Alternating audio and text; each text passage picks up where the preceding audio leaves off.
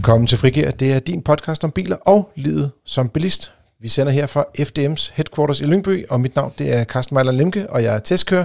Og med mig i studiet har jeg igen i dag to fantastiske mennesker. Første mand er... Dennis Lange, chefkonsulent her i huset. Og hvad er det, du siger? Husjurist. Husjurist. Mand, der styrer på juraen. Ja. Men vi skal jo ikke bare styre på jura, vi skal også styre på teknik, og derfor har vi fået Yasser Abaiti, teknisk konsulent i FDM's rådgivning. manden, der ved det hele. Yes. Vi skal selvfølgelig som Og altid... så, og så Carsten. det, det, det bliver svært at dele op, den der. Men jeg vil sige, vi, vi dækker jo godt ind øh, alle tre på hver vores side, og dermed kan vi hjælpe dig, kan lytte rundt i den verden, der består af biler og mobilitet og transport på en eller anden sjov façon. Vi starter som altid med tre korte nyheder.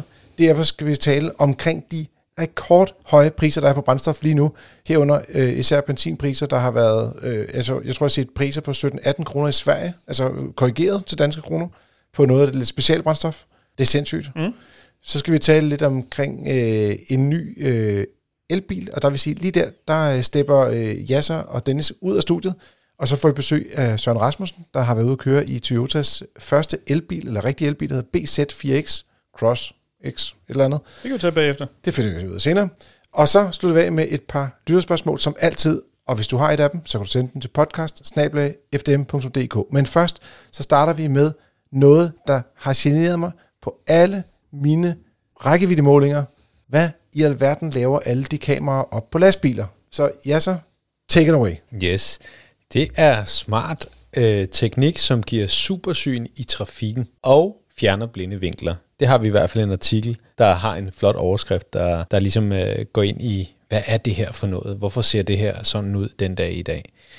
Det er vores kollega, Anders Vendt, øh, som har været ude og, og hvad kan man sige, ude i det virkelige liv og ude i trafikken, og mm. har interviewet en, lastbilchauffør, som har været øh, chauffør siden 84 var det- eller 86, øh, fra dengang jeg lige var, var baby.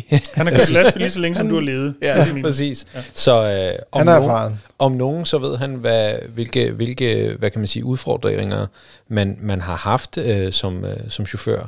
Øh, og, og der er jo også nogen, som desværre har, har kørt folk ned og kørt folk ihjel, øh, og som, altså det jo, giver jo ar på sjælen for evigt. Øhm, Jeg mistede faktisk min farfar i en højsvingsulykke med en lastbil. Det var dog i 74, så det er mange år tilbage. Men Lige præcis, men, men, det er der andre, der også har prøvet. der kan man sige, at, at den, øh, den, den chauffør, som, øh, som øh, har kørt din farfar ihjel, han mm. synes nok ikke, at det var fedt. Øh, Han har nok været glad for et, øh, et, sådan et, øh, sådan et kamera, som Ja. havde vist, at der rent faktisk var en cyklist. Ja. Øh, Lige præcis. Og, og her der, øh, der, der kan man se, at øh, teknologi, øh, når det er, når det er, hvad kan man sige, bliver brugt korrekt, øh, så, øh, så kan det altså hjælpe os med at, at blive bedre bilister. Det skal bare ikke gøre, at man bliver til en doven øh, bilist.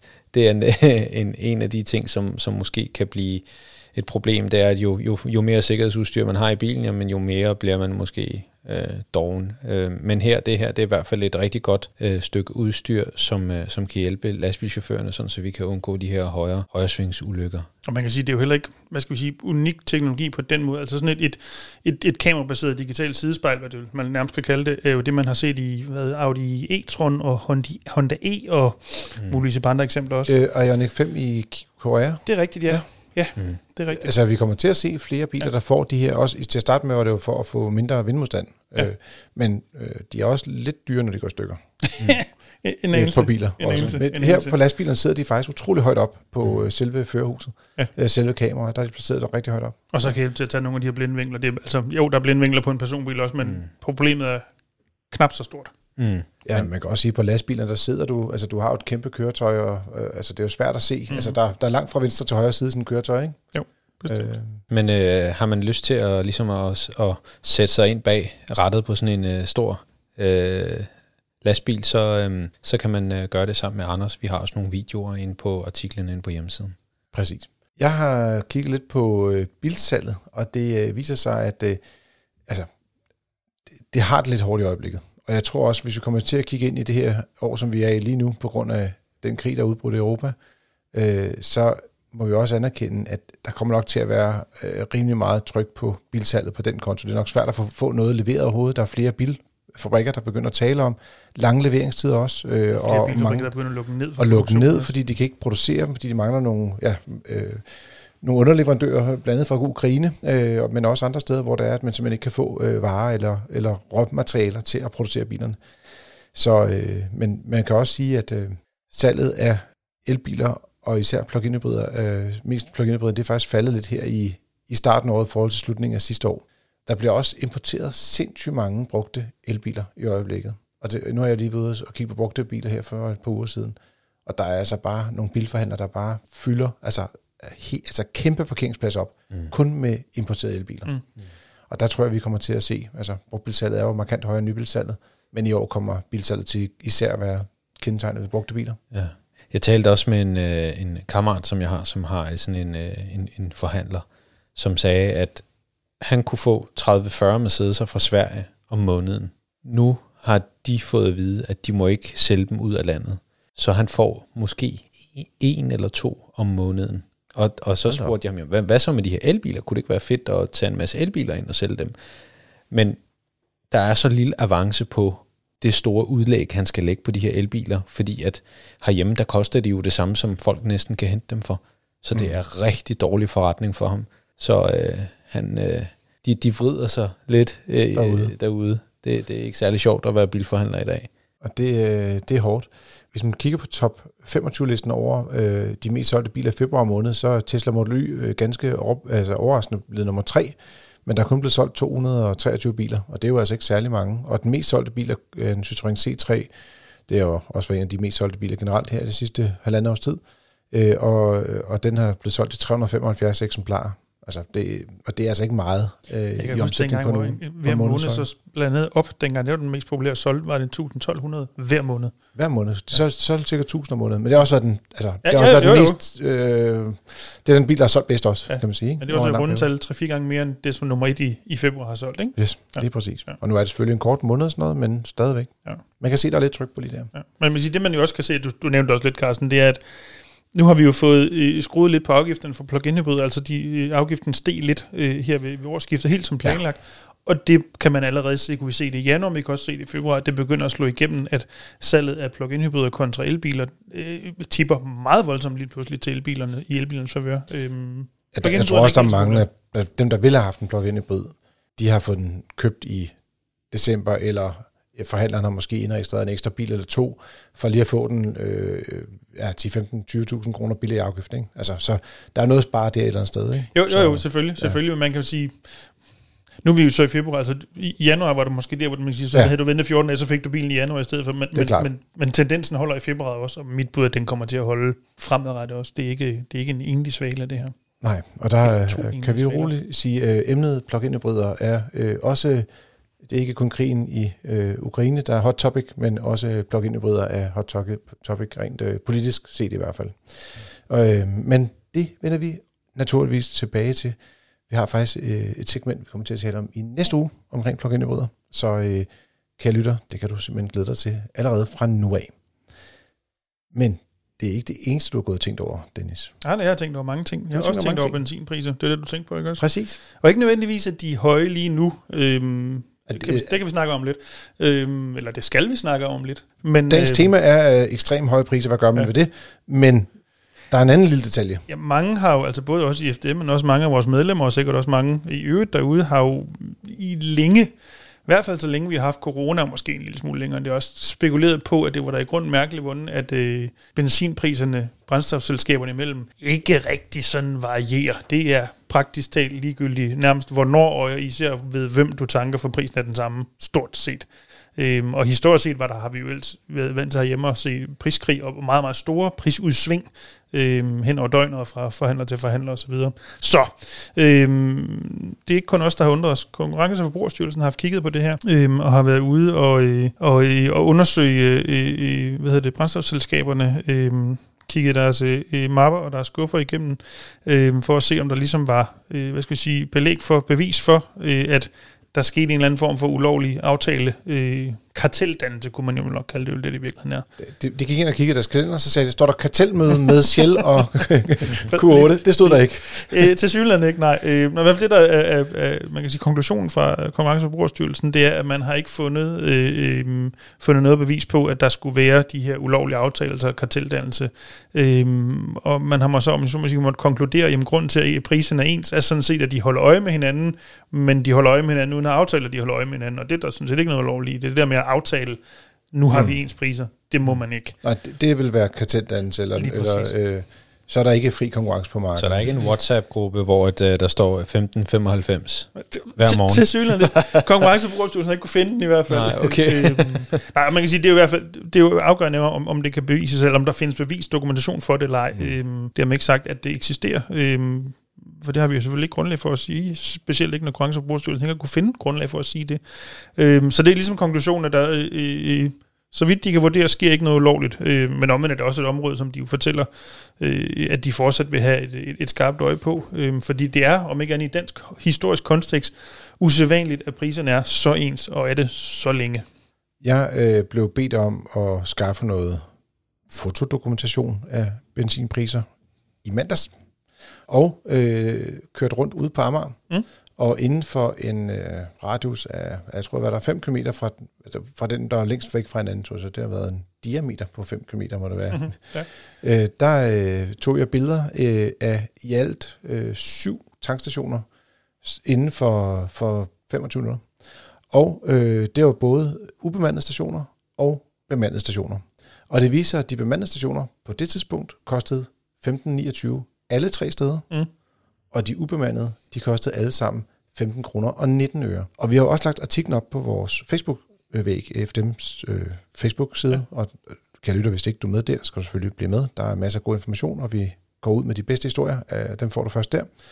Men der er mange, der også har været inde og kommentere og siger, hvad, hvad, vi har opfordret folk til simpelthen at lægge billeder op, ja. når du kører hjem fra arbejde, øh, lægge et billede op og vise, hvad, hvad er prisen lige nu, der hvor du bor. Det var der nogen, der gjorde, men der var også mange, der skrev ind og sagde, jeg har også lagt mærke til vores område, og der er kun de her 10 øre forskel mellem bemandede og ubemandede stationer og sådan noget. Mm. Så det kan godt være, at der ikke er en sådan formel, øh, skal man sige, øh, pris, øh, skal man sige, aftale mellem selskaberne. Men der er ikke nogen tvivl om, at det, man- mange bilister oplever derude, det er faktisk, at der ikke er en priskonkurrence eller priskrig på benzin længere. Præcis. Den er død, stort set. Ja. Og til den del af historien hører naturligvis også, at efter de priskrig, der har været historisk set, er der jo i virkeligheden ikke sådan super mange forskellige aktører på det danske marked længere. Altså, mm. de er jo nærmest købt hinanden alle sammen, ja. øh, sådan groft set. Øhm, så, så alene fordi antallet af, af store aktører er mindre, er kon- konkurrencen så også, eller i hvert fald en potentiel konkurrence, mindre. Øhm, og det kan vi jo konstatere, også som du fortæller, at vores brugere også kan konstatere. Præcis. Ja. Det var nyhederne kort.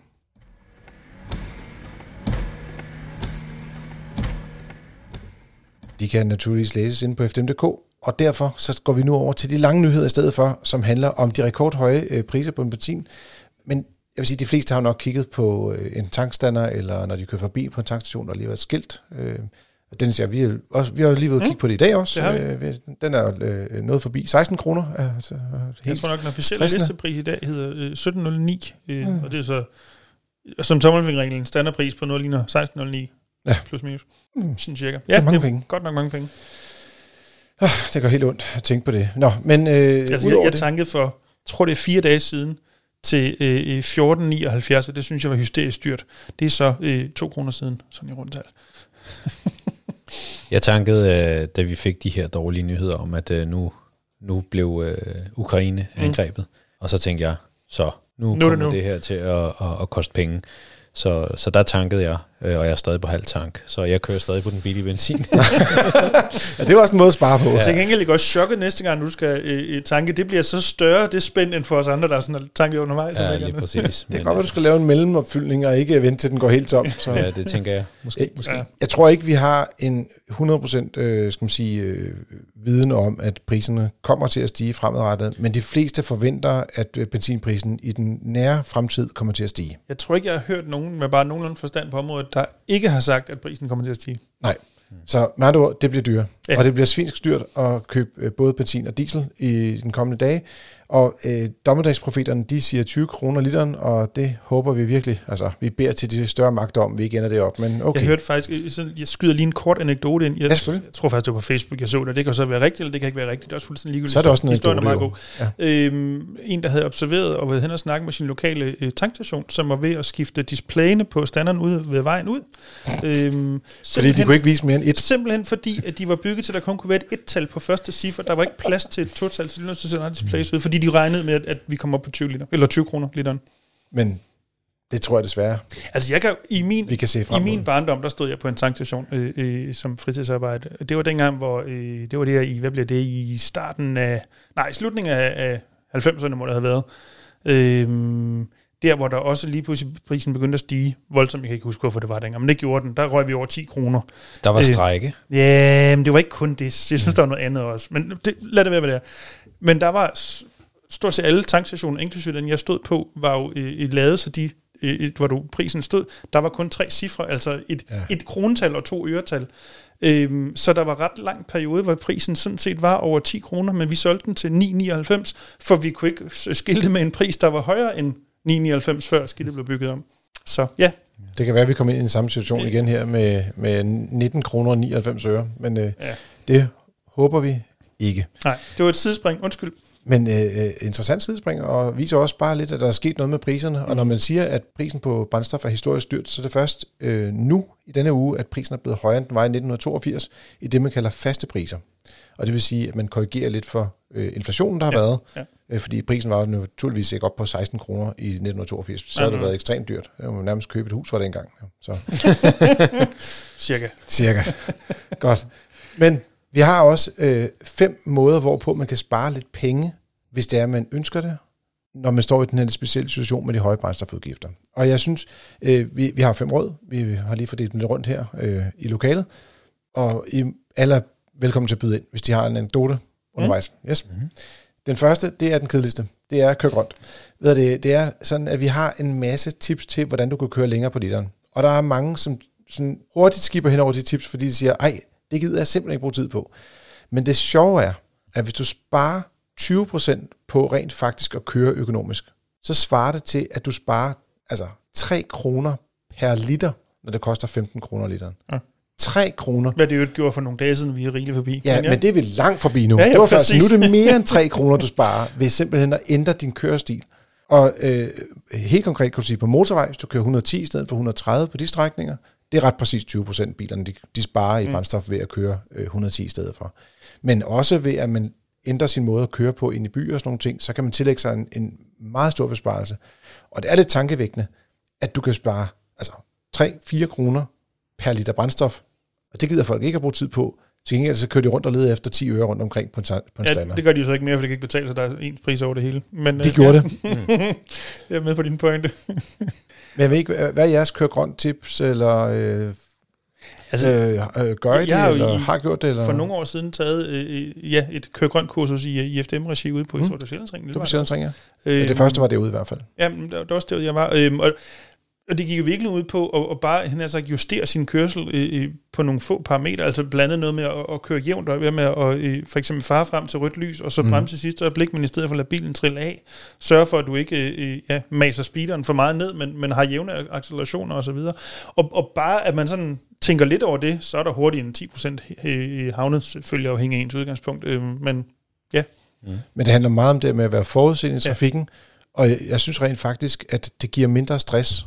Og jeg ved, at de her kurser har vi også på FDM Jyllandsring nu, så man kan både, hvis man ønsker at få de her kurser og, og, og blive lært op, øh, så kan man både få det øst og vest for Storbælt Mm. øh, fra vores regi.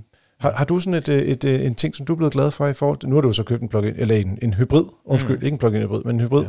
som hjælper dig lidt. Jamen, den hjælper mig lidt, men jeg bestemmer stadigvæk selv, hvor, hvor grønt jeg vil køre. Fordi øh, når jeg starter, her i morges for eksempel, der startede jeg bilen op, var frost, øh, jeg skulle have noget varme i kabinen, så op med temperaturen på high, og lige så snart, at, øh, at jeg fik den temperatur, som jeg synes var, var behagelig, så skruer jeg ned for mit klimaanlæg, og i takt med, at jeg skruer ned for mit klimaanlæg, og har selvfølgelig slukket for elbagruden og så videre, fordi alt er afrimet, så slukker forbrændingsmotoren også. Så, så jeg, jeg sørger for at kun bruge det øh, strøm og, og, hvad kan man sige, øh, øh, øh, request for varme, jamen ja. hvis jeg skruer ned for det, jamen så siger bilen, jamen som det er nu, så behøver vi ikke have øh, benzinmotoren starter, fordi så, så kører vi bare på det lille øh, batteri. Altså man siger, du maksimerer, hvor meget af dit batteri, du kan bruge til rent faktisk at køre. Lige præcis.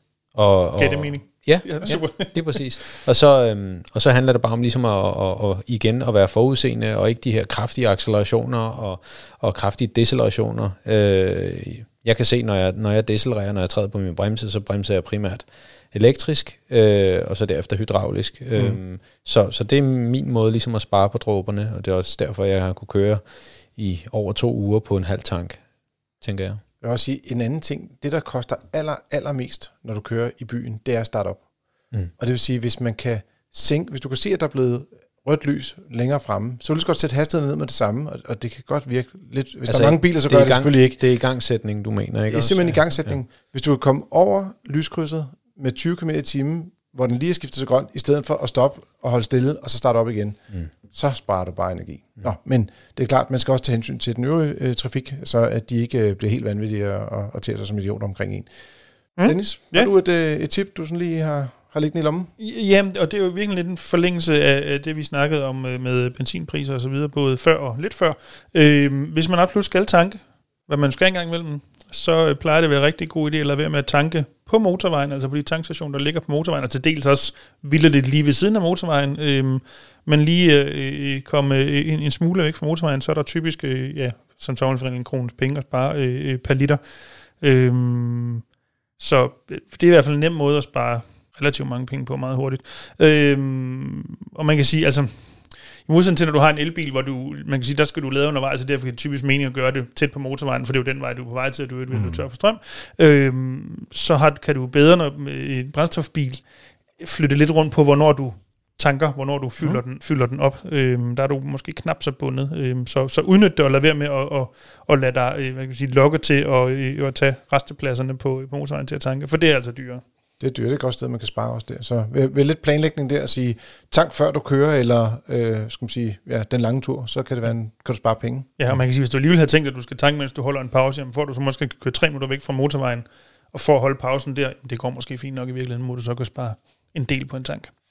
Jamen, øh, jeg har også et, øh, et lille råd, og det er at gå efter, som vi også talte om lige før, de her ubemandede tankstationer, hvor at jamen der er ikke, der er ikke en medarbejder, der skal have løn og så videre. Det er bare en, øh, en tankstation, der står og passer sig selv, øh, og dermed så kan man også, øh, hvad kan man sige, sætte prisen ned. Øh, og så hvis man for eksempel er FDM-medlem, jamen så får vi jo rabat på brændstof øh, som medlemmer. Øh, har man øh, et eller andet, andet medlemskab af en eller anden tankklub, øh, kan man sige, jamen så gør brug af det. Øh, man kan også sige, når vi snakker om det her med, at, øh, at der ikke er så stor priskrig længere, mm. så det eneste sted, du rent faktisk kan få øh, rabat, eller købe billigere brændstof, det er faktisk igennem de her rabatordninger. Mm. Lige præcis. Og, og det nu er det jo så, øh, vi er arbejdet i FDM, og mm. vi har jo nogle tilbud til vores medlemmer, mm. og der mener jeg, at øh, der er en, øh, man kan jo selvfølgelig have sådan nogle ordninger, hvor man får et, øh, et kort øh, til, ja, benzinkort, det, benzinkort ja. til ja. Sjælland hos os mm. i øjeblikket, øh, så øh, tager det lidt tid, før kortet kommer frem, men vi har faktisk også en løsning, hvor det er, at du kan tilknytte dit kort til vores... Øh, ja, dit, øh,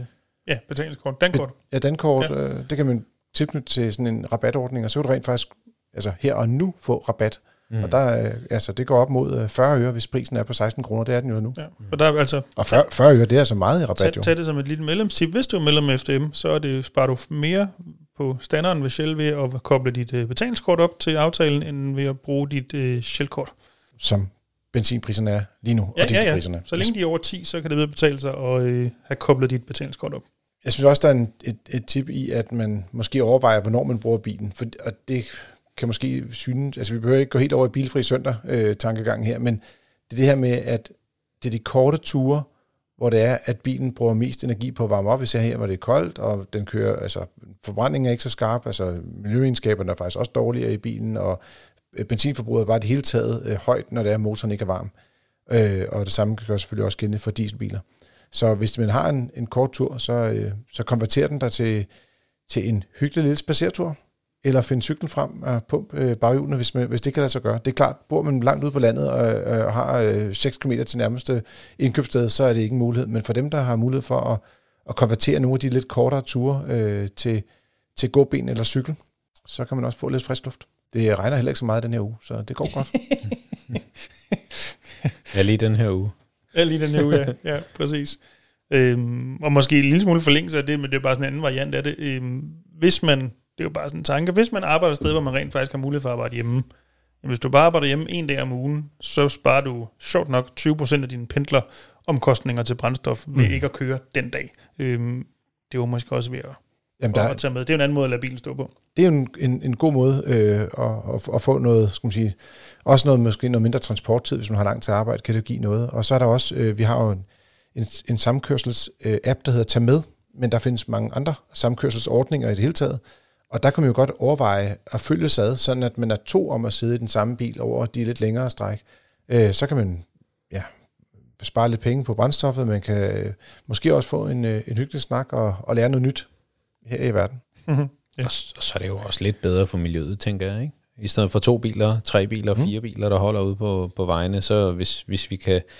Altså, det er, jo, det er jo bedre i forhold til trængsel, ikke? Øh, især i, i de store byer, hvor, hvor vi kommer fra. Jamen, jeg kan også tænke på, at, at, at når man kommer igennem sådan nogle øh, kriser, som det er lige nu, mm. nu er der jo krig, og der, så er der jo også en krise, og priserne er høje, og der er masser af fokus på, på økonomien også, på gaspriser og alt muligt andet, Mm. så ændrer man sine vaner, og det er jo nogle ting, man kan tage med videre. Altså, man behøver ikke at stoppe igen, bare fordi benzinprisen falder til 14 kroner literen. Mm. Kan I huske den Falder gang? til 14 kroner. Kan I huske dengang, det kun kostede 14 kroner literen? Ja, Nå. ja. Nå, øhm, det sidste råd, jeg tror, vi har, øhm, er, det er måske et af de mindst gode råd, hvis du spørger mig, men, men, men dog alligevel. Jamen, øh, køb noget nyt. Ja, præcis. Overvej, om- overvej, om du har den rigtige bil, og alternativt, hvis du ikke har det, så skift den.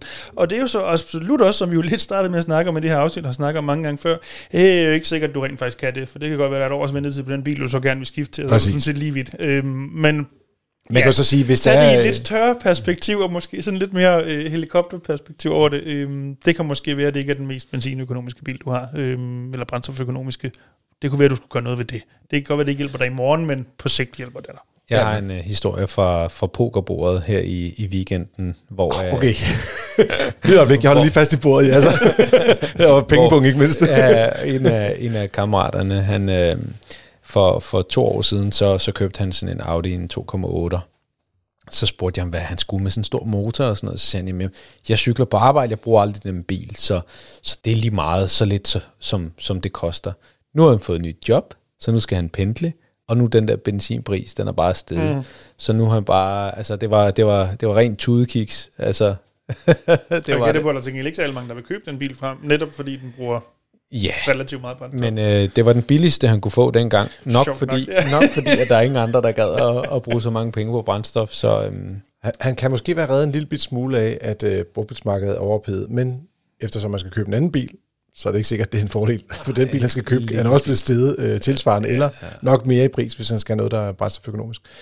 Men det er netop dem der, som står lige i den der situation, hvor det er, at de overvejer at skifte, så kan man bare tage det med i baghovedet og sige, Mm. okay, husk lige på, Præcis. skal jeg gå den her retning, eller øh, skal man sige, nu skal vi også skifte over til en elbil lige om lidt, skal man til at overveje at gå den elektriske vej. Og der har jo også været lidt historie ude omkring, der er nogen, der lavede sådan nogle nærmest fake news historier, hvor der stod, det er dyrere at køre øh, på el, end det er at køre på benzin. Og der må man bare sige, ja, hvis du tager den allerdyreste elpris, der har været igennem øh, et helt år, øh, og, og, og øh, i øvrigt apropos, øh, så er der jo meget mere fluktuation i priserne på strøm, end der er på benzin. Ja, ja, ja. Så, absolut. øh, men øh, i, den, Ja. ja. i lange, øh, skal man sige, i et stort bare- perspektiv, så bliver det billigere at købe Hvis du bare er my fornuftig og planlæggende, og det er ikke meget, vi taler om her, så er elbilen absolut stadig billigst at køre i. Hvis du ikke opfører dig absolut mest tåbeligt, Ja, ja lad os øh, det og, og kun lavet en dag på et helt år, som, det giver jo ikke nogen mening. Så. Enig. Nå. Men øh, ja så Dennis, vi skal lige have besøg af Søren, Mm. mm. så hvis I lige hopper ud af studiet her, så øh, tænk på, at I vender tilbage, når vi kommer over til vores øh, lytterspørgsmål, fordi vi har fået to rigtig spændende spørgsmål, som går lidt i hver sin retning. Sjovt nok, når vi både har en øh, juridisk og en teknisk vinkel på alting her i vores univers. Men øh, nu skal vi over og tale om en Toyota BZ4X eller Cross sammen med Søren W. Rasmussen, en øh, ny, helt ny elbil fra Toyota. Og med mig i studiet har jeg som lovet øh, Søren W. Rasmussen, der er øh, bilteknisk redaktør i FDM-regi, øh, Motor. BZ4X, øh, som står for Beyond Zero, 4, det er størrelsen på bilen, og X'et tror jeg i virkeligheden hedder Cross. Ja, er det rigtigt, Søren? præcis. Det er en mini-SUV, eller ikke mini, men hvad skal man sige, en crossover mellem en SUV og en, og en almindelig bil. Og en almindelig bil. Og øh, hvad er det, hvis man skulle tale om øh, endnu sådan en forkortelse, en unique selling point eller USP, hvad, hvad er det, som gør Toyotas øh, elbil særlig i forhold til konkurrenterne? Altså, hvor, hvor, hvor, hvor leverer den noget, som de andre øh, ikke kan? Fordi der er jo kommet så mange gode SUV'er. Øh. Altså man kan sige, når man lige sådan bare lige står ved den, og så siger, hvad koster den, og øh, øh, hvad hedder det, hvordan ser den ud og lignende, så, så skiller den sig egentlig ikke voldsomt ud. Selvfølgelig så har den andet udtryk, men prisen er nogenlunde det samme som, som konkurrenterne. Men der er en ting, der virkelig springer i øjnene, når man begynder at køre bilen, og det er komforten. Øh, de har gjort rigtig meget ud af at støjdæmpe bilen, og det vil sige, der sidder øh, støjdæmpende ruder i forruden, men også i sideruden på, på alle udgaverne. Og det betyder, at øh, når man kører afsted, så er der altså der er absolut ingen øh, hjulstøj, der er næsten ingen vindstøj, og absolut ingen motorstøj. Og det er altså sådan noget, hvor man tænker, wow, det er altså noget, der får en Tesla til at virke støjende næsten, når man kører den. Jamen, det, fordi det er jo sådan, at jo mindre, jo færre støjkilder der er i bilen, jo mere lægger man så ja. mærke til dem, der rent faktisk er tilbage. Lige præcis. Man kan sige, at Toyota kommer noget senere på banen end, end mange andre, men de har altså brugt tiden øh, fornuftigt. De har virkelig arbejdet med at forbedre og forbedre og forbedre øh, bilkonstruktionen hele vejen igennem. Og det er altså med til at give den her helt fantastiske komfort. Noget, der også er lidt specielt for den her model, er ikke unikt på den måde, men det er, at den fås både med tostræk og firehjulstræk. Og hvis man vil se, hvor meget firehjulstræk i sådan en crossover-model kan, så skal man øh, gå ind og se den video, du har lavet, Søren, ja, ja. Øh, fra modellen, fordi det vil jeg sige, det, det var mere øh, offroad, end man umiddelbart vil gætte en batteribil kunne klare. Ja, det, det er godt nok vildt. Altså, øh, jeg ved ikke, om, om lytterne her helt husker en Toyota Land Cruiser, men det er jo sådan et, et, ikon gennem tiderne, der har kunne køre gennem mudder og vand og op og ned af bakker i, på en måde, som ingen andre biler kan. Ja, okay, jeg siger ikke, den her kan præcis det samme, men, ikke en ting, men... men det kunne dele med følge med på nogle steder, hvor man tænker, det her det kan ikke lade sig gøre. Den er, den er meget sådan stiv karosseriet, det vil sige, når man kører hen over forhindringer og ujævnheder, så, så bliver den ved. Og det her fjolstræk, altså elbiler og fjolstræk, det kan noget, jeg aldrig har set før, fordi elmotoren sidder helt ude ved hjulen, eller ikke ude ved hjulen, men ved hver mm. aksel, og kan styres individuelt, og sørge hele tiden for, at kræfterne bliver ført over på, på de hjul, der har fat. Og det virker helt sindssygt godt. Det var imponerende. Og så kan den altså køre gennem en halv meter vand. Jeg har aldrig set en elbil før køre i, i så dybt vand. 50 cm? 50 cm. Og det er altså vildt. Og jeg vil sige, det er der jo altså mange benzinbiler, der faktisk ikke kan, men, øh, men det, kan, det kan den her, og øh, det er i hvert fald unikt. En anden ting, der også er unikt, det er, at de har nogle, øh, nogle garantier på, altså batterigaranti på 8 år, 160.000, øh, og også noget på deres elkomponent. Heldigvis har de lavet en, en lidt længere garanti, der er hele fem år. Ja. Øh, de har jo normalt tre års garanti hos Toyota. Men de har også en forlængelse, altså, øh, som, som nærmest er ekstrem. Ja, det er det. Altså, hvis man øh, kommer til et årligt øh, hvad kan man sige, kontrol af bilen, så kan de blive ved med at forlænge garantien øh, et år gang, indtil bilen er 10 år gammel. Øh, men det der spe- det, og det kan man jo med alle Toyota nu, ja. men, men det der er specielt ved den her bil, det er, at de kan køre helt op til 1 million kilometers garanti på batteriet. Og det vil sige, øh, det får virkelig de her folk øh, til at, at slappe af, dem der er lidt hissige over, at man skal til at skifte batterier på elbiler på et tidspunkt. Toyota, de har som jeg nævnte før, de har brugt tiden effektivt. De har testet, testet, testet også batterierne, og de har fundet ud af, at de holder jo rigtig godt dem her, øh, så det tør de godt give garanti på. Man kan også sige, at generelt set har der været øh, over tid meget skepsis omkring, hvor længe kan batterierne holde. Der er mange, der taler om, hvornår skal man bytte dem ud. Øh, folk har troet, at man simpelthen ja. skulle øh, kassere batterier. Og det har jo vist sig faktisk øh, over tid, at batterierne holder markant bedre og længere end, end det, vi frygtede for, lad os sige, for fem år siden. Men en million kilometer, det er jo virkelig, altså det er et statement. Det har vi ikke set før. Det har vi ikke set før. Og jeg forstår godt, at folk de kender det fra deres mobiltelefon. Ikke? Altså, når du køber den går den, hurtigt død. så kan den holde øh, tre dage, så går der et halvt år, så skal den holde to dage, så efter et år skal den måske knap nok holde en dag. Ikke? Ja. Og så tænker de, hvordan går det så med en elbil? Men den er altså meget bedre, fordi den bliver lavet øh, mere præcist op, og der er en bedre batteristyring hele vejen igennem. Noget, der også interesserer folk, når vi taler elbiler, det er rækkevidde. Og batteriet er en faktisk på størrelse med, med dem, man kunne se i Hyundai øh, hvad er det, Ioniq 5 på, på lige over 70 kWh. Øh, og det giver en rækkevidde på 410 km med firehjulstræk og 450 km, hvis det er, at man vælger den med tostræk. Det vil ja, der nok være mange, ja. der gør. Hvordan ligger det i forhold til sådan markedet, og øh, vil det være nok for de fleste at, at have øh, en 450 km rækkevidde? Det tror jeg, altså, nu er folk er selvfølgelig forskellige, men hvis du siger for de fleste, så vil det være nok det her. Øh, fordi man, man lærer jo også, når man har en elbil, at man kan jo altså lade den undervejs. Det er muligt, og i øvrigt i Danmark er der ved at blive bygget lynlader i hobetal alle mulige steder. Så, ja, det ser godt ud lige nu, faktisk. Ja. Ja. Så det her, det, det vil jeg ikke være bekymret for. Det bliver selvfølgelig spændende at se, hvor, hvor meget den så kan køre i praksis. Det her, det er de officielle tal. Vi ved af erfaring, der er altså et lille forskel mellem det, vi oplever i praksis og, og WLTP-tallene.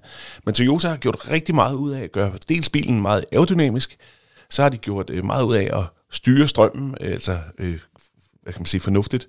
Mm. Og selve elmotoren, den har de selv bygget på en måde, så den øh, er ekstremt effektiv til at omsætte energien. Og, og, hvad med opladning af dem så i forhold til, altså hvordan jamen, kan den lade? Jamen den kører, øh, hvad kan man sige, ligesom de, hvad kan man sige, bedste af de gode biler der, de kører omkring 150 kW officielt, mm. og det kan den her også. Og, og herhjemme, altså når man har sin egen ladeboks, så kan den lade øh, med 11 kW, altså det vil sige med tre faser, som vi godt kan lide i Danmark, men der er en lille historie omkring det. Ja. Og det er, at Toyota, de planlagde den her bil for fire år siden, og der lavede de en kravspecifikationsbilen hvor den kun øh, skulle have én fase. Dengang troede man faktisk, at én fase var nok i, øh, hele Europa. Men de er blevet klogere hos Toyota, så de har skyndt sig at udvikle en trefaset øh, lader. Øh, men den er ikke klar nu. Og det vil sige, øh, de biler, der bliver bestilt til Danmark, de bliver først leveret sidst på året med den her trefasede lader, så er den klar. Og de første biler, der kommer øh, fra ud af fabrikken, har altså kun et faset lader, og de bliver blandt andet leveret til Norge, hvor man faktisk lader med mm. en fase deroppe. Ja.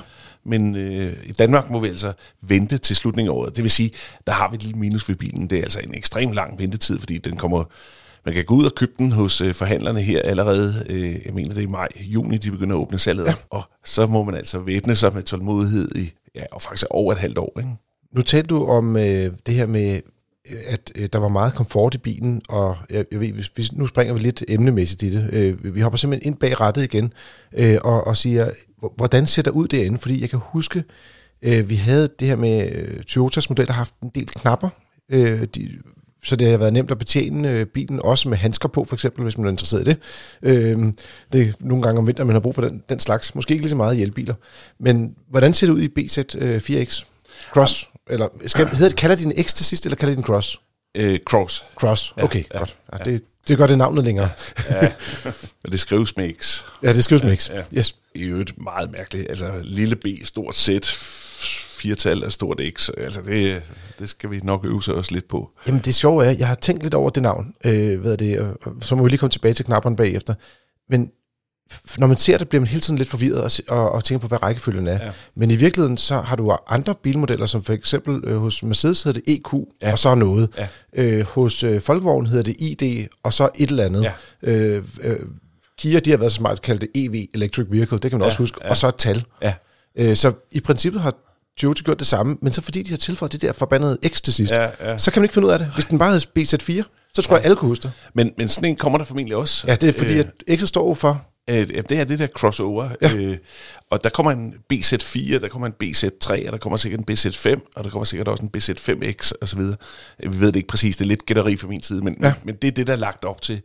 Så BZ bliver ligesom øh, det, der fortæller, det er en elbil, og så tallets størrelse fortæller om bilens størrelse, og X'et, det, det er sådan lidt om det er en normal bil eller en crossover SUV-agtig. Og man kan sige, Mercedes, de har, de har ligesom malet sig selv op i et hjørne, hvor de ikke kan lave det her X endnu. Ja. Fordi de har en EQC, som i princippet burde være en C-klasse, men den er også en SUV. Ja. Ja. ja. Så de øh, har øh, noget øh, forud, øh, på en eller anden mærkelig måde der i hvert fald, når de skal til at have deres lidt mere al- almindelige størrelse elbiler også. Nå, tilbage til kabinen i den der øh, øh, Toyota. Fordi du snakker om komforten, det vil sige, man, det er jo en bil, man kommer til at køre øh, noget i. Øh, er, er den til at finde rundt i? Øh? Ja, det er den, men, men man må sige, at øh, vi har mange år sådan været lidt øh, kritisab, eller kritiseret øh, Toyota lidt for deres øh, indretning. Det har været sådan lidt konservativt. Mm. Det er det altså ikke mere. Nu har de placeret et relativt lille ret, øh, hvor man ser instrumenterne hen over rettet. Nogle kender det fra øh, Peugeot for eksempel, hvor man har løftet, løftet øh, hele instrumenthuset op over rettet. Og det er altså også det, man har i øh, den her bil. Og det vil sige, at man, man øh, har næsten instrumenthuset som en slags head-up display. Mm. Det, er, det fungerer rigtig fint. Øhm, I midterkonsollen, der har man en meget stor skærm, som virkelig er med til at give et godt overblik over øh, de funktioner, der er. Og Toyota har lavet et helt nyt styresystem til navigationsanlæg og lignende. Øh, og det er altså virkelig, der kommer nogle ordentlige processorer på, kan man se, sådan, så når man skifter skærmbilleder og lignende, det kommer lige med det samme. Det er, som man forventer, det skal være i 2022. Ja, det er jo ikke alle konkurrenter, der har været lige hurtige, Nej, lige, lige præcis. præcis. på den del. Ja, der Så- har vi altså kørt nogle biler, hvor man sidder og venter og venter og venter på, at der sker noget, ikke? Selv når man starter bilen op om morgenen. Ja. Øh, men jeg vil så også sige, helt øh, gået Tesla-vejen er de altså ikke. øh, De har beholdt nogle knapper her og der, og drejeknapper til volumen og sådan noget, og det, der ved de godt, at deres kunder, øh, de vil godt øh, opleve noget nyt, men de vil også godt have tingene nogenlunde, som de er vant til. Det vil sige, at man skruer lyden op og ned ved at dreje på en knap og lignende. Hvis vi skal tale lidt omkring øh, hvad det, betjening af bilen, så er der faktisk et punkt, hvor det er, at Toyota først var meget forudseende, så bagefter gik det tilbage til en meget gammel teknologi. Og her taler jeg øh, om gearvælgeren. Lige præcis. Øh, for det, den havde du gættet. Men kører den så i traditionel gammel øh, man- manér, sådan en gammeldags automatgearkasse, eller er den sådan en mere moderne øh, elektrisk gearvælger? Den er faktisk lavet på den måde, som jeg lige vil sige, det er den, jeg allerbedst kan lide. Okay. Jeg har prøvet rigtig mange forskellige måder at styre en elbil på. Ja. Det her, der sidder en drejeknap mellem øh, sæderne, og øh, den fungerer sådan, at man drejer den til den ene side, så kører den forlæns, og til den anden side, så kører den baglæns. Og hvis øh, man trykker på den, så går den i P. Så ligesom Kia også har faktisk på nogle af deres elbiler i Lige hvert fald. præcis, ja. Men for eksempel Ford ikke har på deres, fordi den, hvis man drejer den til den ene side, så kører den forlæns, men hvis man drejer den helt til den anden side, så går den i P. Ja, og det vil sige, når man så skal i R, så skal du faktisk sidde og kigge på den. Men lige præcis Toyota har lavet den løsning, at man, skal ikke, man behøver ikke at kigge på den, man kan simpelthen mærke det med, med hænderne. Det fungerer rigtig godt. Det, det er virkelig, virkelig en rar ting, og den fylder ikke selv meget. Godt. Så den kan køre rimelig langt, den er mere, mere komfortabel, den har en ny indretning i kabinen, som er fed, blandt andet med sådan et halv øh, head-up display-agtig løsning med, med visning af hastighed. Men hvad koster den? Fordi det vil folk jo altid vide. Øh, det er jo lidt usikkert præcis, ja. Ja. når det er, at bilen ikke er lanceret endnu. Men, men der er nogle indikationer, der ligger øh, startpris under 400.000, måske Ja. 350 til 400.000 i det leje. præcis. Ja. Jeg gætter på sådan en toolstrukken øh, version vil koste et sted mellem, ja, som du siger, mellem 350 og 400, det, er, øh, ja, det er midt imellem, det er jo 375 for eksempel. Ja. Og øh, den her fuelstrukne version vil koste 450.000 kroner. Øh, de kommer i lidt forskellige udstyrsniveauer, og det vil sige, at prisen selvfølgelig også vil variere øh, ud fra det udgangspunkt der. Men, men det er altså priser, som gør den virkelig konkurrencedygtig til, øh, apropos, nu vi snakker vi Kia EV6 før, det vil jo være en typisk konkurrent til den, Ja. eller en Hyundai Ioniq 5, eller en ID4, eller nogle af de andre øh, spændende nye biler. Så øh, jeg kan godt fortælle, i hvert fald lytteren, du ved godt, Carsten, men ja. øh, vi har allerede nu planer om at lave en gruppetest af elbiler i den her Sjovt nok. Ja. Så øh, til sommer, øh, når vi får mulighed for at få fingre i sådan en Toyota på danske plader, så skal vi ud og køre elbiler, og så skal vi se, om den i virkeligheden er bedre end konkurrenterne, lige så god som konkurrenterne, eller dårligere. Jeg tror faktisk, den kan klare sig rigtig godt. Ja, det, det, det er i hvert fald øh, ret lovende, øh, skal man sige. På trods af, at de kom sent til festen, så har de øh, husket at, og ligesom at lægge den væk om ordentligt, øh, før de tog ud af døren. Hvad er det? Toyota øh, BZ4X. Hvis man skulle sige noget, øh, det kunne være mange penge, fordi jeg, jeg tror, der er mange, der tænker 400, altså i underkanten af 400.000 kroner for en bil er mange penge. Så jeg tænker lige, at vi bare kort kan sige, generelt omkring øh, elbiler, så er de jo billigere i drift. De har lidt lavere værditab end ja. Ja. benzinbiler af, i samme prisklasse, øh, og, de har også nogle lavere omkostninger. Selv nu med de lidt højere strømpriser, er det jo stadig billigere end at, at køre benzin. Jo. Øh, så hvad kan man sammenligne det med, hvis du går hen og kigger i den traditionelle bilverden, øh, hvis vi snakker fra, fra 400.000? Altså, det er jo lidt svært lige sådan at sætte helt præcist tal på, men vi har lavet nogle beregninger med nogle lidt billigere, nogle lidt dyre biler, mm. og det lander sådan meget godt omkring en 100.000 kroner, man kan trække fra. Altså, øh, sådan, så hvis man køber en bil til 400, en elbil, vil jeg mærke, til 450.000, så vil den svare øh, de samlede udgifter, man kommer til at sidde for, det vil svare til, hvis man har købt en benzinbil til måske 350.000. Mm. Køber man en elbil til 350.000, jamen, så svarer det til at købe en benzinbil til 250.000. Så det, det, det er lidt sådan den meget grove tomfingerregel. Ja, det er altid lidt forskel på bilmærker og sådan nogle ting. Men, Men, altså, men man, bare kan sige, man kan tillade sig at købe en noget dyrere bil, end man vant til, fordi den er så billig at have i de løbende driftudgifter, altså strømmen, øh, ejerafgiften, faktisk også forsikringen har vi vist, ja, service. og service. Ja. Så det, det her det er altså noget, som øh, vi kommer til at vende os til. Vi kommer til at vende os til en ny elbilsverden, hvor vi køber nogle lidt dyre biler, end vi er vant til, men til gengæld nyder at køre billigt i dem. Check. Nå, det var den nye Toyota BZ4X Cross, whatever. Må, må jeg ikke lige indsparke der? Ja, Den hedder, ikke, den hedder ikke Cross. Nej, den hedder Nej, bare X. den hedder bare X. Ja. Fordi og jeg rent faktisk, jeg var inde og, og se øh, præsentationen fra Toyota, da de præsenterede den for, for nogle måneder siden. X. Men jeg tror rent faktisk, de er lidt forvirret selv. Øh, jo, jo, bevares. Ja. Altså, men, men vi er ude i den eneste, som udtales cross, men staves X er iGoen, som så hedder iGo cross. cross. Men det kan jeg ikke forstå. Og ellers så staver de det cross, når det er cross, og X, når det er X. Ja. Men ja, det, det giver ikke mening. Det giver ikke mening. Men til gengæld synes jeg faktisk øh, spændende øh, ny vej at gå fra Toyota med at satse ekstremt hårdt på komfort. Altså, øh, det, det har jo virkelig været en af de oplevelser, som, øh, som Søren tog med sig. Og så også det her med, at den, øh, den faktisk kunne klare ret meget overflod også. Ja, især det er jo sådan relativt øh, unikt i den klasse. I den klasse. Ja, de andre, de er mere sådan, øh, skal man sige, hvad skal man sige, kantstens øh, SUV'er. Ja. Mm. Var der nogle ting, I øh, sådan fænget ved, ved modellen, eller det, det bliver spændende, når den kommer, og vi, vi ligesom får lov til at, at, at, at, at mærke og føle og så videre. Men øh, jeg synes, det er fedt, at man har øh, ligesom tænkt, at, at de ting, som, som, som er irriterende ved elbiler, det er al den vindstøj og al den støj, som man ellers får ind i kabinen. At man har ligesom øh, haft øh, fokuseret på akustisk glas og sådan noget øh, på bilen. Det, det synes jeg er en rigtig, det er den rigtige vej at gå i hvert fald. Og så tænker jeg også, en garanti om end ikke, øh, skal man sige fra start af, men hvis man fortsat servicerer sin bil hos Toyota, hvor der mm. er batterigarantien går helt op til, til 1 million kilometer, det kan vel også sætte... Per, øh, per opladning. Hvis den kunne det, ja. så tror jeg, at de, så er der ikke andre, der kunne sælge biler nu. Nej, men, øh, øh, men, men 1 million kilometers øh, garanti på, på skal man sige, kapaciteten på batteriet, det er, øh, om end de forudser, for at det her, den her holdbarhedsgaranti skal gælde, øh, skal man servicere den hos dem, og de skal have lov til at holde øje med bilen over tid og sådan noget. Men det er da i hvert fald et statement, der ikke er til at tage fejl på. De er i hvert fald ude at tage nogle af de, man kan sige, bekymringer, som mange sikkert har om, holder batteriet, holder bilen i det hele taget osv. Det, det, mm. mm det, det, det forsøger man at lægge låg på her. Ja, og jeg synes, det, det er den rigtige måde at gøre det på. Altså hvis man, skal, hvis man skal fremme den grønne omstilling, så skal man ikke sælge biler med to års garanti, og så siger man, så står I på egne ben. Mm. Uh, det her det er en dyr teknologi. Bilerne koster 450.000 uden afgift i Danmark. Mm. Altså det er biler, der vil koste 700-800.000 med afgift. Uh, jeg synes, det er en rigtig vej at gå, hvis man vil fremme den grønne omstilling. Det er at give de her medlemmer og kunder i det hele taget et sikkerhedsnet i nogle ordentlige garantier. Og det kunne man også ønske, at mange af konkurrenternes europæiske konkurrenter, de følger trop, fordi det er dyre reparationer, hvis der er noget, der går galt. Mm. De er ekstremt billige at servicere, de er billige i drift, men hvis der er noget, at det skal man sige, lidt mere kompliceret hardware, der går stykker efter, lad os sige fem år, mm. Så er der mange, der står på herrens mark og lige pludselig står med en dyr, en dyr regning der. Ja, præcis. Mm. Nå, men vi har også fået nogle spørgsmål fra vores kære lytter, og Erik, han har blandt andet skrevet, der er begyndt at komme uoriginale lane keeping assistance systemer, og det vil sige, det er, øh, hvad er det, vognbaneassistenter eller vognbanealarmer, øh, lidt forskelligt, ja. afhængig af hvad det er for noget. Det er noget, øh, som man siger, relativt nemt kan monteres på øh, sin bil. Et af de mest øh, udbredte systemer er noget, der hedder OpenPilot, som man kan køre på en 0,3, øh, og der er en hjemmeside, der er noget med komma.ai.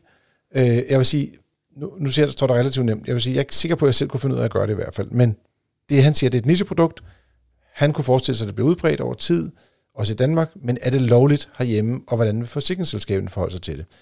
Fastlytter podcasten, keep up the good work. Jeg tænker, ja, så lige her, der slipper du.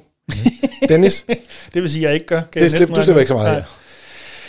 Jamen, det, er det er jo et spændende spørgsmål. Øhm, lille lille spørgsmål, men det gør absolut ingenting. Øhm, og det, jeg havde faktisk set det her system, øh, øhm, som han nævner før, mm. fordi det er et af de systemer, som rent faktisk øh, kan, øh, jeg ved ikke om indbygge sig det rigtige ord, øh, med en, øh, i en øh, Honda Civic i den udgående øh, generation, og øh, opmærksom lytter ved vide, sådan en har jeg. Øh, yes. Så derfor, så, så, dengang jeg købte bilen, faldt jeg også over videoer af, hvor man havde koblet det her system på bilen. Så derfor kendte jeg det, eller kendte og kendte, og du kendte til det. det før. Ja, ja. præcis. Øhm, og jeg antager, at det er blevet forbedret siden da. Der er trods alt gået fem år i mellemtiden. Øhm, men om det er lovligt i Danmark, mit absolut kvalificerede bud er, nej, det er det ikke. Nej. Øhm, for du er inde og rode ved noget helt grundlæggende i bilen, både øh, bremsesystemet, styresystemet, øh, sikkerhedssystemer i det hele taget. Og efter min absolut allerbedste overbevisning, så øh, kræver det som minimum, at bilen den bliver øh, registreringssynet forfra, og det kræver så en røvfuld dokumentation, ting og sager, så i praksis, nej, det er ikke lovligt. Nej, det, ellers skulle det være en del af bilens typegodkendelse, typisk. Ja, og, og det er det jo ikke, for du er netop inde at lave om på, hvordan ja. bilen er typegodkendt. Øhm, så, så derfor så, øhm, i, nej, det, det er ikke, det er ikke lovligt bare at Ja, når, når man ved de store selskaber, hvor stort problem de har med at lave noget, der bare fungerer nogenlunde sikkert, Ja, så at kaste sig over et open source projekt, altså, så kan man jo lige så godt bare sige, ved du hvad, jeg går ned og hopper ud for en bro. Det øh, vil være stort jeg set lige så vil sikkert. ikke uh, turde sætte min lid til. Det skal man selvfølgelig aldrig gøre til nogle af de her systemer. Man skal altid, det er jo en selv, der kører bilen, uanset systemerne. Ret vigtigt point, det er jo, for det er altid chaufføren, der har øh, Præcis. ansvaret, øh, som verden ser ud nu. Ja, det, det, der er ikke, altså jo, på et eller andet tidspunkt kan det godt blive ændret, men det er jo ikke, fordi der er noget sådan lige rundt om hjørnet, hvor det bliver ændret. Så. Jeg tror, at i Tyskland har de vist ændret det for nogle enkelte systemer på Ja, nogle enkelte nogle biler. enkelte Nogle omstændigheder. helt bestemte ja, forhold. Præcis. Men jeg er jo Øh. ret sikker på, at det stadigvæk er chaufføren, der i sidste ende øh, står med røven i postkassen. Håret i postkassen. Ja. Røven i vandskåben. Øhm, så ja, Yes. Jamen, øh, kort og godt, Erik, øh, det, øh, det skal du holde fingrene fra, indtil videre i hvert fald. Øh, øh, eller vælge en bil, som har systemet i forvejen. Ja, ja, jo, jo. Og så ved jeg ikke, om han havde strengt to spørgsmål. Den anden del af det var, hvordan forsikringsselskaberne forholder sig til det. Øh, vi måske kort lige skal runde. Okay, det, ja, det bliver det er en rimelig pointe, fordi at, det- men jeg tænker bare, når det er ulovligt, så Ja, kan jo, jo, forsikringsselskaber vel ikke være sådan tilfreds med det heller. Nej, og det tror jeg nemlig godt. Og det er egentlig det, der er min pointe. Ikke fordi jeg har spurgt nogle forsikringsselskaber, men jeg føler mig ret overbevist om, at hvis du kører galt, fordi du har installeret noget ulovligt i din bil, og stolet på det, og det så går galt, øhm, det hjælper ikke på deres lyst til at øh, dække din skade, hvis jeg må udtrykke det sådan. Jamen, der er jo Øh. også andre situationer, hvor folk har ulovlige biler, øh, hvor det er i gamle dage i hvert fald, tunet motoren, mm. masser af hestekræfter, og dermed øh, bremserne ikke opdateret, og, og det ikke er godkendt af myndighederne. Og der har man jo også stået i altså, meget svære øh, Ja. situationer, de øh, mennesker, som har fundet ja, på det. Præcis. Det, øh, altså, det kan meget hurtigt ryge over i det, man kalder øh, øh, groft uagtsomt, og så er der ikke nogen dækning. Øh, det er jo den ultimative konsekvens i hvert fald, i forsikringsmæssig sammenhæng. Man kan sige meget om jurister, men spændende sprog, det har I ikke. Groft uagtsomt. Tak, Nå, tak, tak. vi forsøger. Er det, ikke, det var ikke dig, der har fundet sproget jo, Dennis. Det er jo din forgænger. Nå, vi har fået endnu et brev, og det er fra Michael fra Næstved, som har købt en Kia EV6. Det er en elbil, og han går og glæder sig til, at den kommer. Og derfor så er der en masse ting, man går og overvejer, når man skal til at skifte fra benzin til elektrificering. Og i det her tilfælde, så har han fået et tilbud på en serviceaftale. Han har en masse data omkring, hvordan han kører. De kører 25.000 km om året. Og det vil sige, at han kan få en serviceaftale, der kan gå over 6 år op til 150.000 km. Skal lige sige, at deres fabriksgaranti løber op til 7 år, men også op til 150.000 km. Så i hans tilfælde vil han faktisk kun have 6 års fabriksgaranti på den her bil, fordi han kører så langt. Mm. Men de har fået et tilbud, der hedder 4.000 øh, 5.400 kroner om året, øh, og det vil sige, at de alt skal betale øh, ja, godt 30.000 kroner for at have bilen de her 6 år øh, på en serviceaftale. Og så siger han, det svarer nogenlunde til det, der har kostet at servicere vores nuværende Ford Focus fra 2017, men når vi nu er gået fra Dino Juice til el, skulle vi så ikke spare nogle penge? Øh, og jeg ved ikke, altså vil du starte lidt her? Så kan jeg øh, måske tage lidt øh, Jo. pengemæssigt over også på et tidspunkt. Jo, det kan, det kan jeg godt. Man kan sige, en serviceaftale er jo, øh, jeg plejer at sige, en serviceaftale er til for dem, som udbyder aftalen.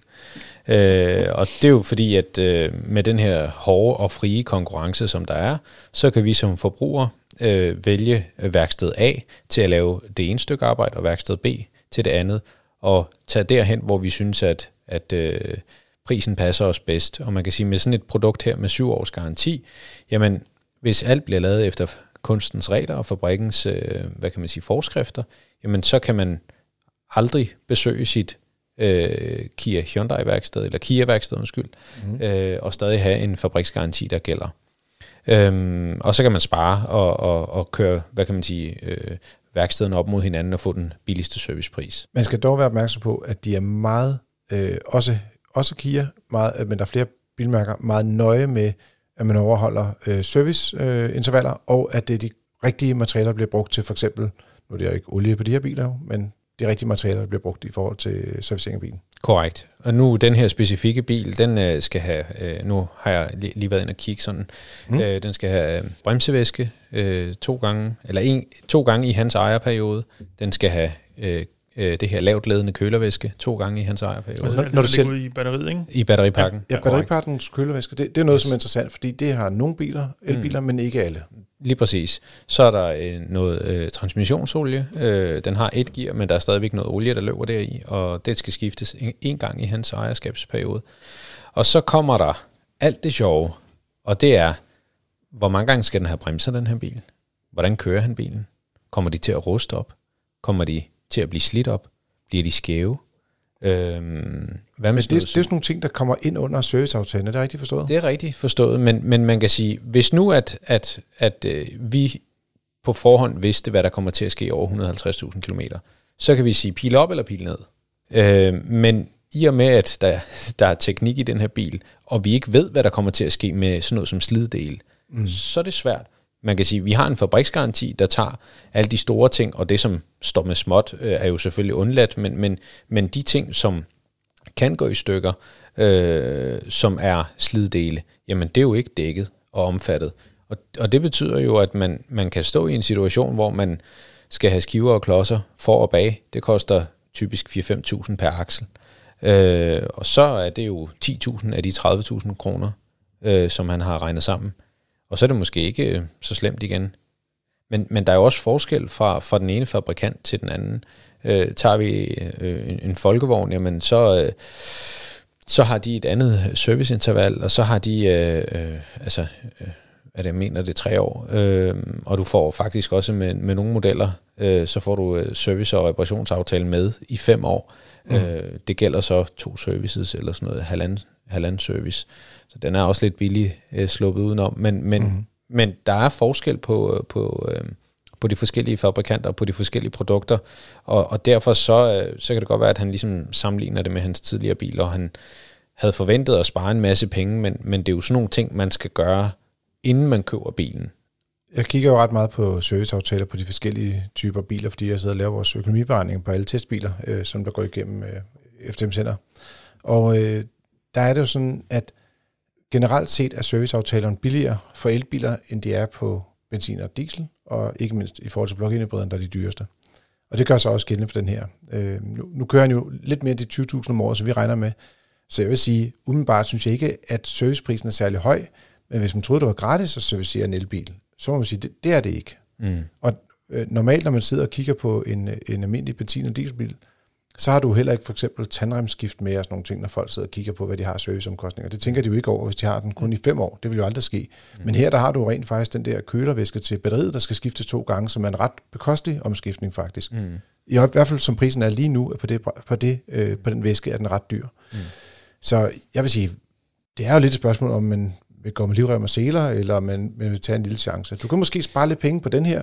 Jeg synes måske på nogle andre bilmærker, hvor de har nogle kortere garantier, der vil det måske være lidt vigtigt, at du kan tilkøbe den her sikkerhed, der også ligger i en, en reparations- og serviceaftale. Der hører vel også med til, om man så må sige, sammenligning fra hans gamle bil, at han jo reelt går i hvert fald en bilklasse op. Øhm, ja, det er en dyre bil og større bil. Ja, præcis. Ja, øhm, større bremser og sådan ja, nogle ting. Ja. Øhm, så derfor kan det jo ikke nødvendigvis samles, sammenlignes en til en, altså på den måde. Øhm.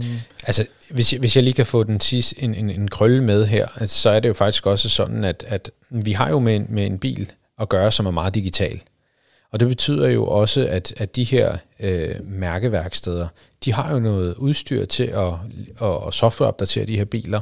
Det kan være, at der er nogle kampagner, ikke nogle sikkerhedskampagner, hvor bilerne springer i luften, og det hele bryder i brand. Det er ikke de kampagner, jeg taler om. Jeg taler om øh, små øh, forbedringer, som man for eksempel kan få, hvis man klager over det, når man afleverer sin bil på værkstedet og siger, jamen, jeg oplever for eksempel en, en, en lyd øh, i, i den her side af bilen, og der har man måske lavet en forbedring, hvor man siger, jamen, hvis man øh, øh, stripser et eller andet op her i den ene side, jamen så, så forsvinder den her irrit, irrit, irrit, mm. irriterende lyd. Men det er jo sådan nogle oplysninger, som mange af de frie værksteder, de kan godt tilkøbe dem, men typisk gør de det ikke, fordi de ikke nødvendigvis servicerer rigtig mange elektriske biler. Og det er nogle af de ting, som er med, når man kører på mærkeværksted og, og hvad kan man sige, laver de her serviceaftaler, så kommer det med per automatik, når bilen bliver skrevet ind. Fordi vi ved sådan sindssygt 6.000 forskellige ting omkring biler, og, og undskyld Dennis, men det var bare for at sige, der er også en anden ting, der er lidt interessant her, det er, vi taler om en bil, der er helt ny, mm. hvor der ikke er nogen som helst form for historik. Der er ikke en forgænger, det er en helt ny platform, og når du er med så banebrydende ny teknologi, som også deres ladeteknik og så videre, selvom de har en fabriksgaranti, så er det også et sted, hvor vi, altså det er meget ukendt territorium, vi bevæger os ind i, i forhold til, hvad der kommer til at ske med dem, i forhold til service og vedligehold af de her biler. Og der kan man sige, hvis man, altså, man sparer penge så mange andre steder, og han kan måske spare 1000 kroner ved at, at køre udenom serviceaftalerne, men altså personligt vil jeg bare sige, jeg, jeg vil vælge den sikre løsning her, mm. og så bare sige, vælg, vælg det her, og så sige, okay, det, det er måske lidt dyrere, mm. men så Det er, jo, det er jo ikke voldsomt mange penge i forhold til, at du bruger måske 80, øh, 60-80.000 kroner om, om året på den her bil. Om det så koster 1.000 kroner mere eller mindre at servicere den, det er jo ikke det, der kommer til at, at gøre det til et godt eller et dårligt køb. Jo. Alternativet er jo, at, at man siger, men okay, nu øh, gider jeg ikke tage den her serviceaftale. Men jeg lader mine services komme i udbud hos de forskellige Kia-forhandlere. Det kunne man jo Åh, godt gøre. ja. Og sige, okay, nu, kører vi efter fabrikantens forskrifter, og vi kører hos øh, de autoriserede øh, Kia-værksteder. Og så kan man jo sige, at jamen, øh, værksted A, jamen, de vil have 1000 kroner, værksted B vil have 2000 kroner. Og så har man sparet nogle penge der, uden at forlade mærkeværkstederne. Det kunne man også godt gøre. Øh, og så er, hvad kan man sige, det, det er også en måde at spare penge på. Øh, fordi det vil jeg personligt gøre, fordi bilen har en god garanti. Mm. Øh, og, og hvis jeg gerne vil have øh, mærkeværkstederne til at servicere min bil, jamen så skal de ikke bare have alle mine penge, øh, uden at skulle konkurrere om dem. Øh, og det vil, det vil jeg gøre på den måde. Og, og det gør jeg også i dag. Nå, Dennis, er du, øh, Karsten, ved du hvad, de må godt tjene lidt penge på mig, men jeg vil bare have, at tingene fungerer, eller er du, øh, ja så, de skal have lov til at lave tingene lige efter bogen, men de, jeg skal ikke betale dem mere end en krone, øh, mere end de fortjener. Hvor er du henne af? Ja, det er sgu godt. Så Jeg tænkte måske virkelig, om jeg lige skulle øh, kaste et par juridiske bemærkninger ind omkring hele det her issue med servicekontrakter. Ja, ja, men også lige måske, hvad vil du vælge selv? Det, det, det synes jeg er svært. Nu har jeg jo haft en bil, hvor der er serviceaftale på. Den er lige udløber, så har jeg haft en bil, der aldrig har haft serv- serviceaftale på. Så Du har sat sig på begge heste. ja, præcis. Godt, okay, tjek. Nå, men lad os få jorden på plads så. Jamen, det var egentlig bare lige for en god ordens skyld. Øhm, en, en typisk her i huset snakker vi om det, vi så kalder en service- og reparationsaftale, i modsætning til, dem er der ikke så mange af, men, men en situationstegn ren serviceaftale. Altså, en serviceaftale, der kun dækker services, er typisk ikke særlig interessant. Øhm, Så derfor skal det være en service- og reparationsaftale, som også tager nogle af de her uventede reparationer, som typisk også kan være slidele med. Øh, Det var det, jeg også var inde på tidligere, for eksempel bremser, vil typisk være dækket også, og, og det gør, har en reel værdi. Øhm, så det skal vi i hvert fald ind og se på, hvad er det helt nøjagtigt, at den her aftale den, øh, den dækker. Øhm, og det er jo det, der er med service- og reparationsaftaler. Det er jo ikke bare én ting. Øhm, den ene øh, aftale kan se fuldstændig anderledes ud end den anden. Det er ikke, fordi de altid er sådan super væsensforskelle, men det kan de være. Så det er vigtigt, at man går ind og ser, hvordan er jeg egentlig dækket, og ikke mindst, hvordan er jeg ikke dækket. Hvad dækker den her aftale ikke? Øhm, og så er det også, nu kan, kan vi ikke se ud af det, at, øh, at Michael har skrevet her, men nogle gange ser vi jo også serviceaftaler, som, hvor det er forhandleren, der er udstederen. Det betyder mm. så også, skulle du nu rage udklager med værkfører eller et eller andet, så kan du altså ikke tage din aftale og køre hen til et andet værksted, kontra hvis nu det er importøren, som er øh, udstedet af serviceaftalen, så kan du vælge mellem alle, i det her Ja, eller i, tilfælde no, i nogle tilfælde bilmærkerne. Og så kan du rent faktisk også få serviceret bilen i andre lande, øh, hvis det er, det ligger under Ja. den ordning. Øhm, Jeg er ret sikker på i øh, Kia, øh, og nu øh, retter Jasser mig om tre sekunder, fordi han ved det. øh, så jeg, jeg satser alt frit bord. Det er lidt ligesom øh, poker, øh, men øh, dog uden penge. Øh, de har ikke en national aftale endnu hos Kia, men øh, de er på vej, som jeg husker det. Du har ikke hørt, øh, om de er kommet med dem endnu? Altså, så vidt jeg ved, så, så er det de enkelte værksteder Yes. yes. og forhandlere, som, som, øh, som har aftalerne i dag. Ja. Det, det er lidt anderledes hos Hyundai, der kørte nemlig med nationale aftaler. Så. Men det, det, er i hvert fald noget, det er jo ikke, fordi det ene nødvendigvis er bedre end det andet. Det kommer jo an på omstændighederne. Øhm, men det vil jeg have med i bagtanken også.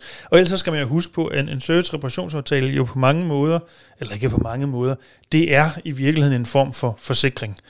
Du betaler nogle penge for at sikre dig fremadrettet. Og det er jo strengt taget først, når aftalen er færdig, at du egentlig ved, var det her en god forretning, eller var det en dårlig forretning? Altså kommer der ikke til at gå noget galt med den her bil nogensinde overhovedet, den kun skal have de almindelige service, så er det sgu ikke sikkert, at det er en god forretning. Men skal den nu bare, hvad det nok skal, for eksempel skifte bremser, eller der går en eller anden, en eller anden hvad hedder det, småting øh, galt, men så kan det være, at det er en skidegod aftale at lave. Mm. Øhm, så ja, på den ene side, på den anden side. Øhm, men jeg vil så for en god undskyld nævne, hvis han er FD-medlem, er han jo altid vel at komme til at sende aftalen ind, inden han skriver den under til vores mm. øh, juridiske rådgivning, for lige at løbe den igennem og se, lever den her op til, hvad den burde, så at sige. Ja, er, er der noget i det, eller er det bare en topskal? Ja, lige, lige præcis. Lige præcis. Øhm, for det er i hvert fald vigtigt, at man får kigget på den konkrete aftale. Dækker den det, jeg gerne vil have, den skal dække, eller, eller gør den ikke? Du har lyttet til Frigær. Det er din podcast om biler og livet som bilist. Husk at anmelde os i din podcast-app. Giv os nogle stjerner. Anbefal os til en ven. Skriv en lang mail til os på podcastnabelag. Også gerne en kort. Du må også gerne skrive en kort. Og meget gerne med et spørgsmål. Det kan også være, det en opskrift, eller et tip, eller en, noget, du godt vil have, vi skal tale om. Whatever. Skriv til os. Og så vil både jeg og Jasser og Dennis læse dem. Tak til jer, kære venner. I lige år. Selv tak. Og til dig, kære lytter. Tak fordi du lyttede med, og god tur derude.